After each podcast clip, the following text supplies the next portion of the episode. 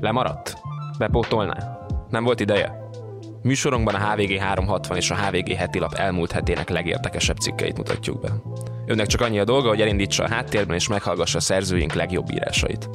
Bábel Vilmos vagyok, és hoztam pár cikket. Elvitelre. Rendszeres hallgatója a műsornak, és szereti a cikkeket, amiket bemutatunk. Iratkozzon fel a HVG 360-ra, hogy egyetlen írásunkról sem maradjon le. Az első hónapban csupán 360 forintért. Részletek a leírásban. Elindult a HVG 360 cikk sorozata a hétköznapi spiritualitásról. Az első részben annak jártunk utána, mi történik egy kakaó szeánszon. Csatlós Hanna írása. Próbált már hétfőn reggel alkohol nélkül idegen emberek társaságában felszabadultan táncolni? Na és mindezt csinálta már bekakaózva? Részt vettünk egy hétindító kakaószertartáson, amelynek csúcspontja a szabad tánc volt, és az élmény eleinte pontosan annyira volt furcsa és zavarba ejtő, mint amilyennek az hangzik. Később viszont vagy maga az ital, vagy pedig a tánc, az előzetes meditáció és a kakaó együttvéve tényleg beütött. A mozdulatok örömmozgássá váltak. A szánsz felpörgetett, energizált. A kakaó nem tudatmódosítószer, de úgy látszik, nem indokolatlanul hivatkoznak rá spirituális körökben medicínaként, vagy mesternövényként. Azt mondják róla, szívmegnyitó hatása van. Elősegíti a kreativitást, erősíti az elfogadást és a megértést, és bár a forró ital hatása kifejezetten enyhe, én például, nem elvetve a placebo hatás lehetőségét, a reggeli rituálé után valóban derűsebb hangulatba kerültem. És szellemileg is egész frissnek éreztem magam, jobban ment a koncentrálás. A kakaó az a növény, amelyet a pszichoaktív szerek alkalmazását elutasító spirituális közösségekben is nyugat szívvel fogyasztanak, és egy ideje már igen népszerű a ceremoniális alkalmazása a nyugati világban is. Ma már bárki könnyen eljuthat egy kakaó szertartásra Magyarországon. Elég sokan tartanak ilyen szeánszokat a fővárosban és vidéken egyaránt. Sőt, már van olyan magyar webshop is, ahol kifejezetten ceremoniális célokra ajánlott, ízesítés nélküli, guatemalai, belizi vagy venezuelai családi gazdaságokból származó kakaót lehet vásárolni. Az eredetileg a közép-amerikai régióban, előbb valószínűleg az olmékok, majd a maják és az asztékok által fogyasztott ital, illetve az annak tulajdonított kedvező hatás történelme régi. Már évszázadokkal korábban gyógyászati célokra használták a kakaót. A 16. és a 20. század között a kakaónak és a csokoládénak összesen több mint százféle gyógyászati alkalmazását említették Európában és a spanyol gyarmatosított területeken. Főként étvágyfokozásra, a fásultság, kimerültség, egykedvűség leküzdésére, az emésztés elősegítésére, a veseműködés helyretételére javasolták. A növény egyik hatóanyaga a teobromin, amely a koffeinnél enyhébb élénkítő és erős vizelethajtó hatással bír. Mivel ez egy alkaloid, tágítja az érfalakat, ezáltal pedig csökkentheti a vérnyomást. Megtalálható a kakaóban a boldogság vegyületként is ismert anandamid, továbbá a kakaóban gazdag vitaminforrás. Van benne magnézium, réz, kálium és foszfor is. Flavonoidjai és polifenoljai miatt pedig antioxidáns hatású. Szertartásokhoz való használata még régebbre nyúlik vissza. Egyes feltételezések szerint már időszámításunk előtt 500 évvel is fogyasztatták a kakaóitalt. A Kolumbusz előtti mezoamerikai civilizációkban a kakaófa gyümölcsét, a kakaóbabot először fermentálták, szárították, Adott esetben meg is pörkölték, majd megőrölték és vízzel elkeverték. Az asztékoknál később ezt az italt nevezték csokoládénak. A kakaót lélekemelő hatása miatt házassági ceremóniákon, beavató rituálékon, áldozásnál használhatták. A mai kakaószertartások nem az ősi ceremóniák direkt felelevenítései, hanem inkább azoknak a 21. századra szabott újraértelmezései. És úgy tűnik, ahány szertartásvezető, annyiféle kakaó szertartás van a világon. De tisztelet, tiszta szándék és nyitott szív biztosan kell hozzá. Mondja ez Szőlősi Netti, aki a 8. kerületi Szelenit spirituális központban tart szertartásokat. A korábban jogtanácsosként dolgozó, de másfél éve már segítő úton járó nő elmondja, hogy nem szükséges papír a kakaó lebonyolításához, de vannak kritériumai a jó szertartásvezetőnek. Fontos, hogy ő maga már jó kapcsolatban legyen a növényjel. Legyen ünnep minden találkozás vele. A ceremónia vezetője ne rutinból dolgozzon. Biztosítsa viszont a tiszta teret ahhoz a folyamathoz, hogy a gyógynövény kedvező hatásai a legjobban érvényesülni tudjanak, és a résztvevők a saját rendszerük állapotának megfelelően gyógyíthassák magukat. Ez nem mágia. A lényege, hogy a föld őrzőiként kapcsolódjunk minél több olyannal, amit a természet ad. Így például a kakaóval is. Fogalmaz. A spiritualitás szőlősi neti szerint nem kéne túl misztifikálni. Az mindössze annyit jelent, hogy tudatosak vagyunk arra, van egy nagyobb rendező elvis az életünkben, és hogy az ember nem csak a teste. Azt mondja, ő a hétköznapi spiritualitást képviseli. Vagyis saját bevallási szerint a spirituális megtapasztalásokat beépíthetővé teszi a mindennapokba.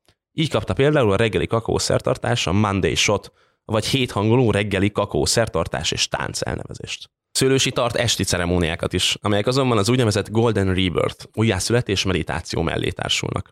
Ez utóbbi folyamán pedig a születés nyolc szakaszán mennek végig egy imaginációs gyakorlat segítségével a jelenlévők. Ezzel elősegítve, hogy a születéskor megtörtént esetleges negatív behatások felülíródjanak, mondja interjú alanyunk. A kakaót szívesen próbálják ki az emberek. Így szőlősi szerint ahhoz néha könnyebb egy vezetett folyamatot, meditációt, önmunkát kapcsolni. A Monday Shot reggel 8-kor kezdődik. Heten gyűlünk össze, mindenki más motivációval érkezik a körbe.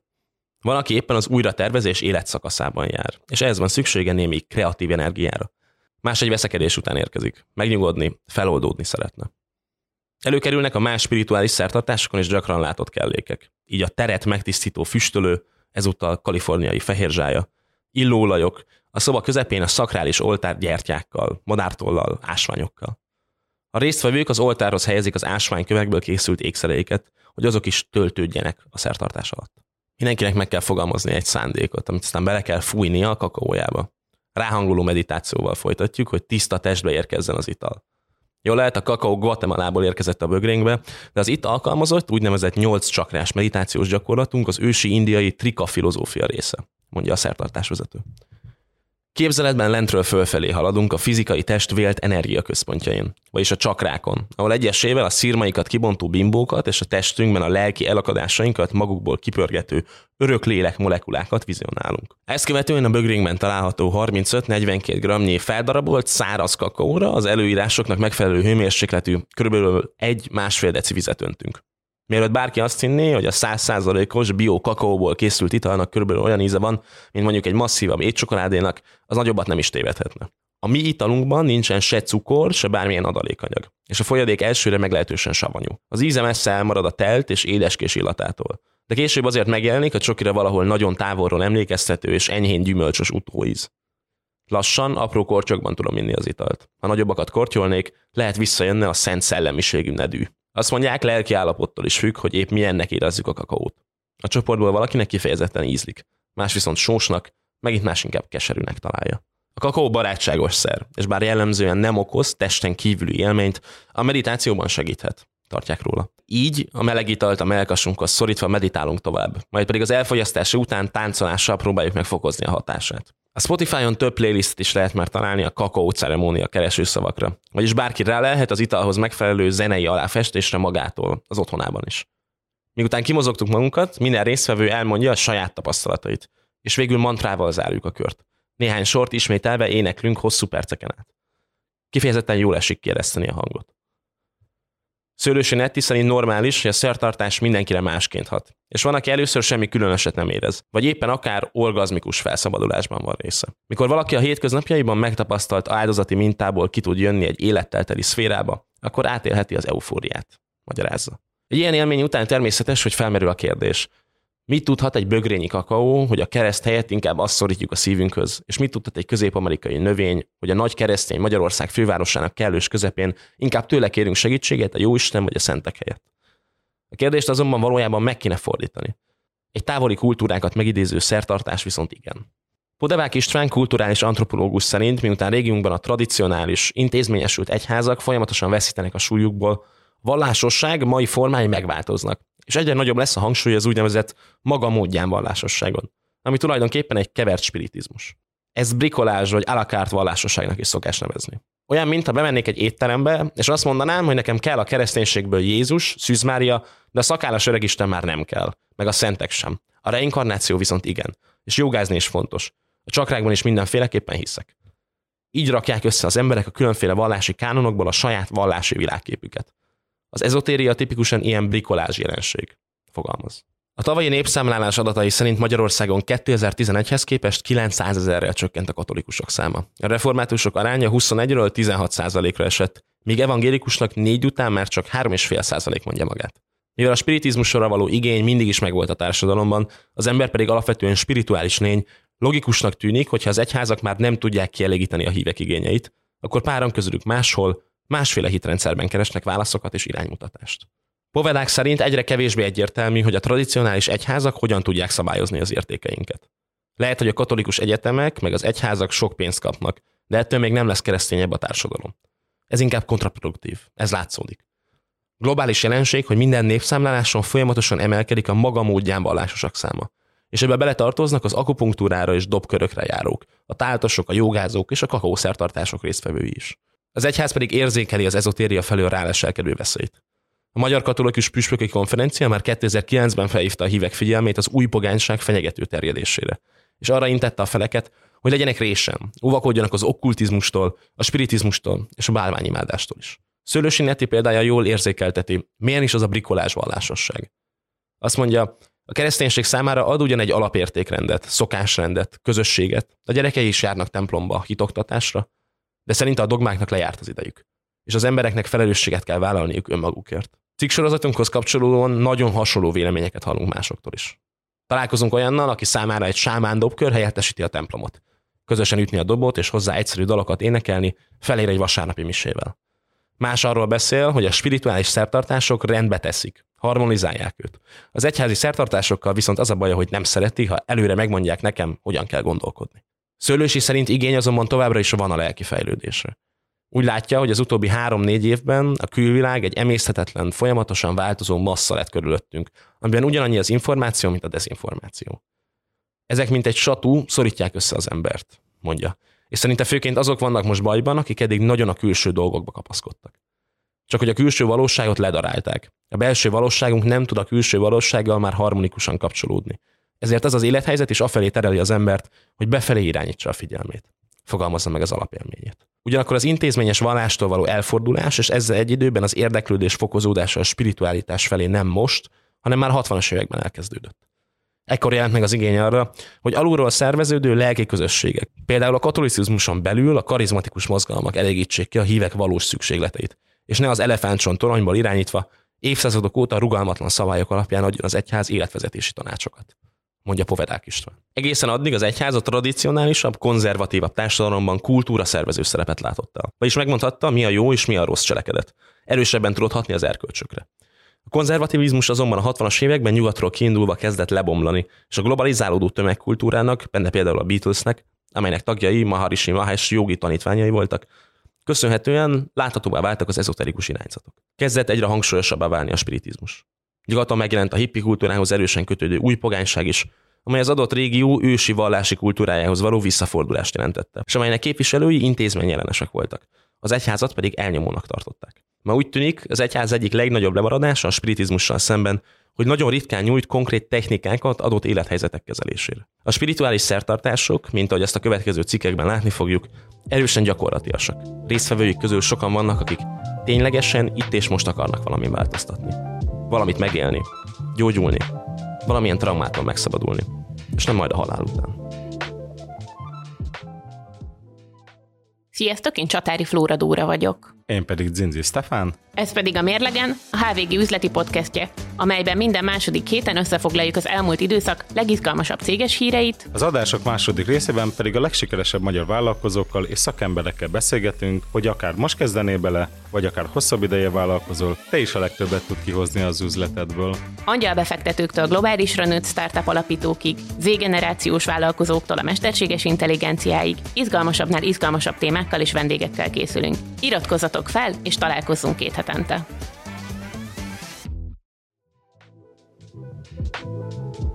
Sokan emlékeznek Vezsenyi Lászlóra, akit a Hódmezővásárhelyi tankerület azért hurcolt meg, mert a Covid alatti távoktatásban vasaródeszkán tanította úszni a diákjait. A vasaródeszkás tanár után azonban egy újabb pedagógus kezdett vegzálni ugyanaz a tankerület.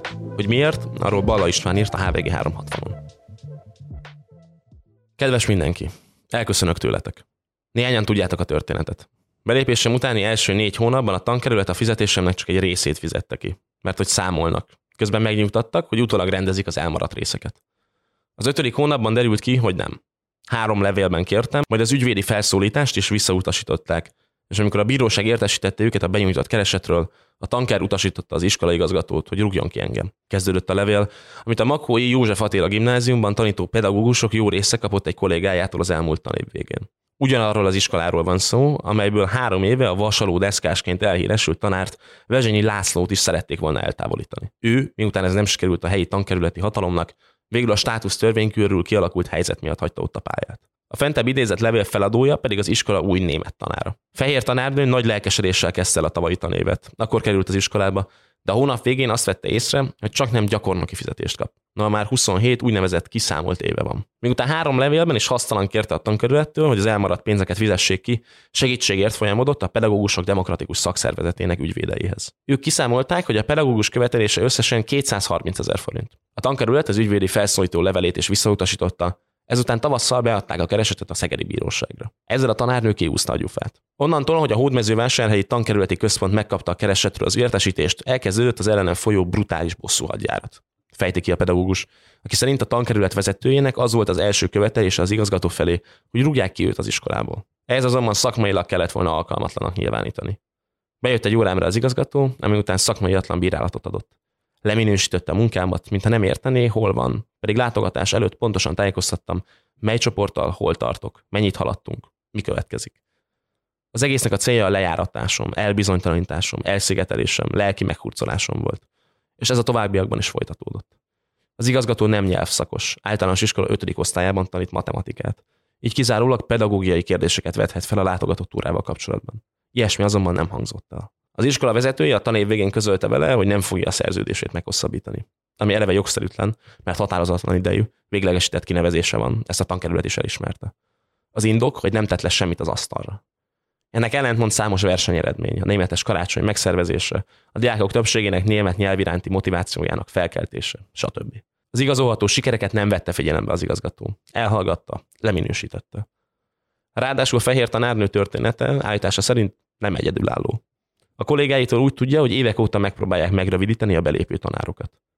Egy új tanár nem fog szólni, főleg ha próbaidős, vagy ha egy évig csak határozott idejű kinevezése van és szeretne maradni.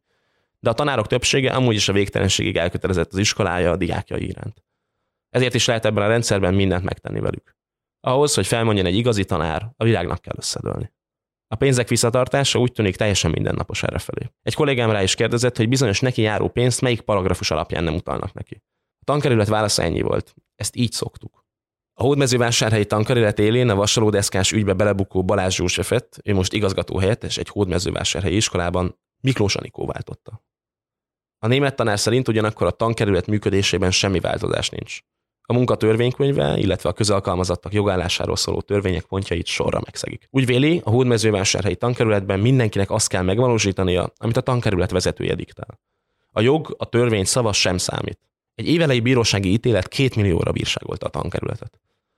A pedagógus magasabb szinten is próbált az igazáért harcolni. Több ízben kerestem Hajnal Gabriellát, a Klebelsberg központ vezetőjét, aki a tankerület vezetőket terjeszti fel kinevezésre a minisztériumba, hogy vállalja a felelősséget a tankerület viselt dolgai miatt.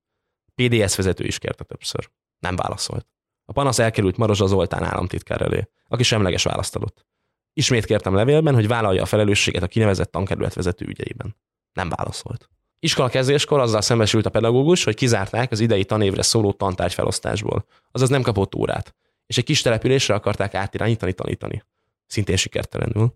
És azzal fenyegették, ha nem vállalja, felmondanak neki. Ez kísértetésen emlékeztet a Vezsényi László elleni hadjáratra. De ezt jogilag egyelőre nem tehetik meg. A hatalmi kommunikációban a diákok érdekeinek védelme szerepel elsősorban. Ez itt sem valósul meg és nem csak az én diákjaimtól vették el a tanárát, hanem a másik nyelv szaktanárától is elvették az ő csoportjait, hogy az enyémeket átvesse.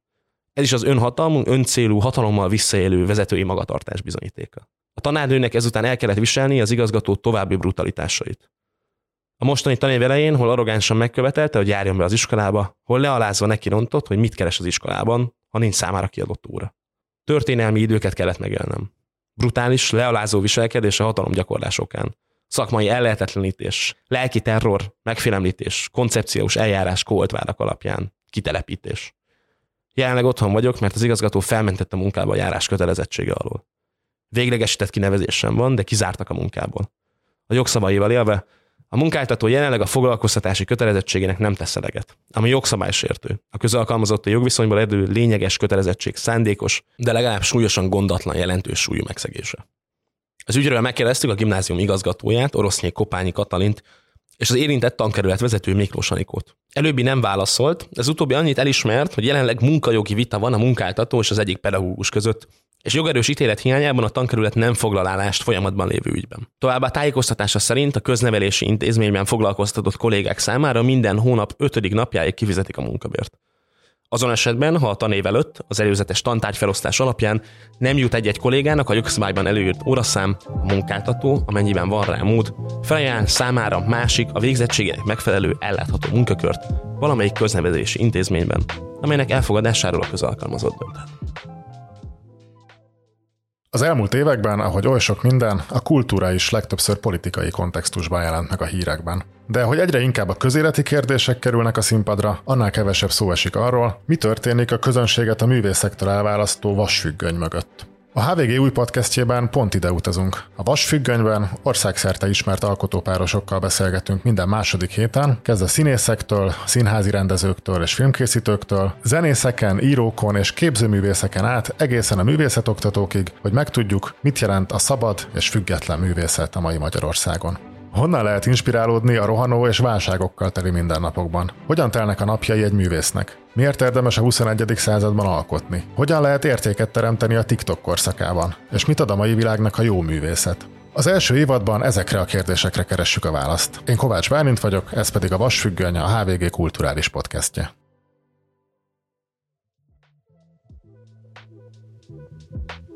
Miközben a kormány azt akarja láttatni, hogy határon innen és túl küzd a magyarság megbecsüléséért, vannak kivételek.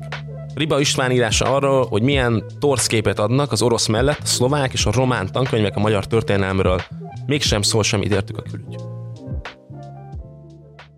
Felkavarta a kedélyeket, hogy egy orosz tankönyvben visszatértek az 1956-os magyar forradalom régi, szovjet értelmezéséhez. A minden vélt sérelemre ugró Szijjártó Péter külügyminiszternek azonban ez valamiért nem érte el az inger küszöbét. Inkább elfogadta Putyin elnök állítását, hogy hibának tartja az 1956-os beavatkozást.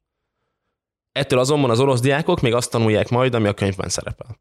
A tankönyv írását pedig nem akárki felügyelte, hanem az orosz elnök köréhez tartozó, a történelem oktatásra nagy befolyással bíró Vladimir Megyinszki. Az ő szavajárása, hogy a nemzeti érdek szempontjából történő történelmi mérlegelés teremti meg a történelmi munkák abszolút igazsági és megbízhatósági mércéjét. A szomszédos országok oktatása szinte szó szerint Megyinszki szavai szerint jár el, ha a magyarokról vagy Magyarországról van szó. A történelem tankönyvek alapvetően negatív sztereotípiákat sorolnak a magyarokról és történelmükről. Az ottani diákoknak ezt verik a fejébe a történelem órákon. Mivel a nemzeti identitáshoz való kötődést alapvetően ezek az órák határozzák meg, a tankönyvek szemléletének hosszú távú következményei vannak, mind a helyi magyar kisebbségről, mind a Magyarországról kialakított képpel kapcsolatban. Az, hogy mennyire konstruált alapra épülnek a történelem tankönyvek, és ugye a nép történelem szemlélete, azt is mutatja, milyen állapotban van egy ország nemzeti identitása. A horvátok például nem a magyarok rovására próbálják nemzetképüket alakítani. Végül is 800 évig Horvátország a magyar királyság része volt. A horvát főurak, mint az rínyek vagy a frangepánok kiemelkedő szerepet töltöttek be a magyar történelemben. Ezt az ottani tankönyvek a helyén kezelik. A magyar királyság részeként tárgyalják a horvát történelmet, persze nem felejtve ki a 18. század végétől kialakult konfliktus helyzetet. Mindezt a tankönyveket mélyebb elemzésnek alávető Jengyikné Bende Klára írta egy tanulmányában, 1848-1849-ről sem csak elmarasztalóan írnak, sőt, Jelasics megítélése is kettős. Úgy ábrázolják, mint az első nemzeti érzelmi horvát bánt, aki kardalált ki a horvát érdekek mellett viszont nem hagyják ki, hogy egyszer mint eszköz is volt Bécs kezében. A tankönyvek szerint a monarchia idején már felütötték a fejüket a nézeteltérések, és az 1868-as horvát-magyar kiegyezést nem értékelik túlságosan pozitívan. A horvát hatóságok finom gesztusa volt, hogy Jelasics Szágráf főterén elhelyezett lovasszobrát, amely korábban fenyegetően kinyújtott karral Magyarország felé mutatott, 1990-ben Belgrád felé fordították. Velük ellentétben a szlovák történetírás és vele a tankönyvek is teljesen más utat követnek. Nem vállalják fel, hogy a felső magyarországi terület a magyar királyságnak önállósága soha nem rendelkező része volt. A magyarság a szlovák politika végzete. Írta 1965-ben Vladimir Minac író, és a nemzeti identitás építésében ma is ezt tartják magukat. A modern nemzeti válás során formálódott szlovák történelmi emlékezet igen nehezen fogadta el azt a tényt, hogy az általuk lakott területek évszázadokig a magyar, majd évtizedekig a csehekkel közös államhoz tartoztak. A szlovák nemzet történetének megalkotói a 19. században azzal szembesültek, hogy népüknek, szemben a nemzeti önképüket ugyancsak akkoriban kialakító magyarokkal nincs saját, jól körülhatárolható területe, nincsenek saját intézményei. A tankönyvekben viszont be kellett tölteni az ezer éves űrt, és ehhez különféle konstrukciókat alkottak. Például már elnevezésében is megkülönböztetik az 1918 előtti és utáni Magyarországot. Előbbit ugorskónak, utóbbit madarskónak hívják. Ezzel is jelezve, hogy a magyar etnikumhoz csak a mai Magyarország területe köthető.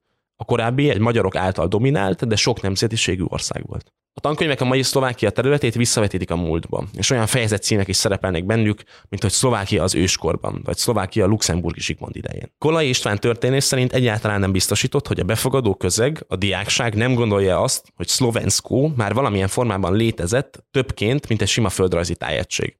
Ráadásul az elnevezés etnikai tartalmat hordoz magában, ami megint csak valamiféle etnikai, szlovák tartalom korai és intenzív jelenlétét sugalja. Hasonló a helyzet a főváros elnevezésével is. A tankönyvekben már a középkor óta Bratislavaként említik Pozsonyt, holott a mai név egy 19. századi szóalkotás eredménye. Nehézségeket kell áthidalni a szlovák történelemben akkor is, ha egy szlovák történelmi szereplőt kellene kiemelni a középkorból, hiszen a magyar államon belül ilyen formán értelmezhetetlen volt a nemzetiség dehungarizációnak nevezik azt, amikor a magyar történelmi szereplők nevét szlovákosítják. És persze a tankönyvekben is ezt tartják magukat. Még azoknak a magyaroknak a nevét is ilyen formában használják, akik nem köthetőek a felvidékhez. Például Széchenyi István Stefan Szecsenyiként szerepel. Gyakori, hogy egyes középkori történelmi figurákat szlováknak titulálnak, mint például a Szent István oldalán harcoló hont és pázmány lovagokat. Nem ritka, hogy a felső Magyarországról származó nemeseket egyszerűen szlováknak tartják és a nevüket is szlovákosítják. A románok teljesen más szemszögből közelítik meg a magyarokhoz való viszonyt. Szerintük Erdély már a dáko-román korszak óta román föld, oda a magyarok csak beterepültek. És egyébként is, szerintük Erdély nem lett teljes egészében a magyar királyság része, mindig is megőrizte valamilyen formájú különállását, akár egy vajda, akár egy fejedelem vezetésével. Erdélyre mind a román nemzeti tanterv, mind a tankönyvek következetesen a három román terület egyikeként hivatkoznak, elfedve a régió etnikai és vallási sokszínűségét. A magyarok leginkább a román nép történelmi elnyomóiként, történelmi ellenségként jelennek meg. A tankönyvek a magyarokat, és kisebb mértéken a szászokat is, következetesen gyarmatosítóként, telepesként, vándornépként vagy idegen lakosságként említik. De negligálják a magyar államot is. Egy tankönyv szerint például sok ember tudja, hogy Temesvár a bánság legnagyobb és legszebb városa.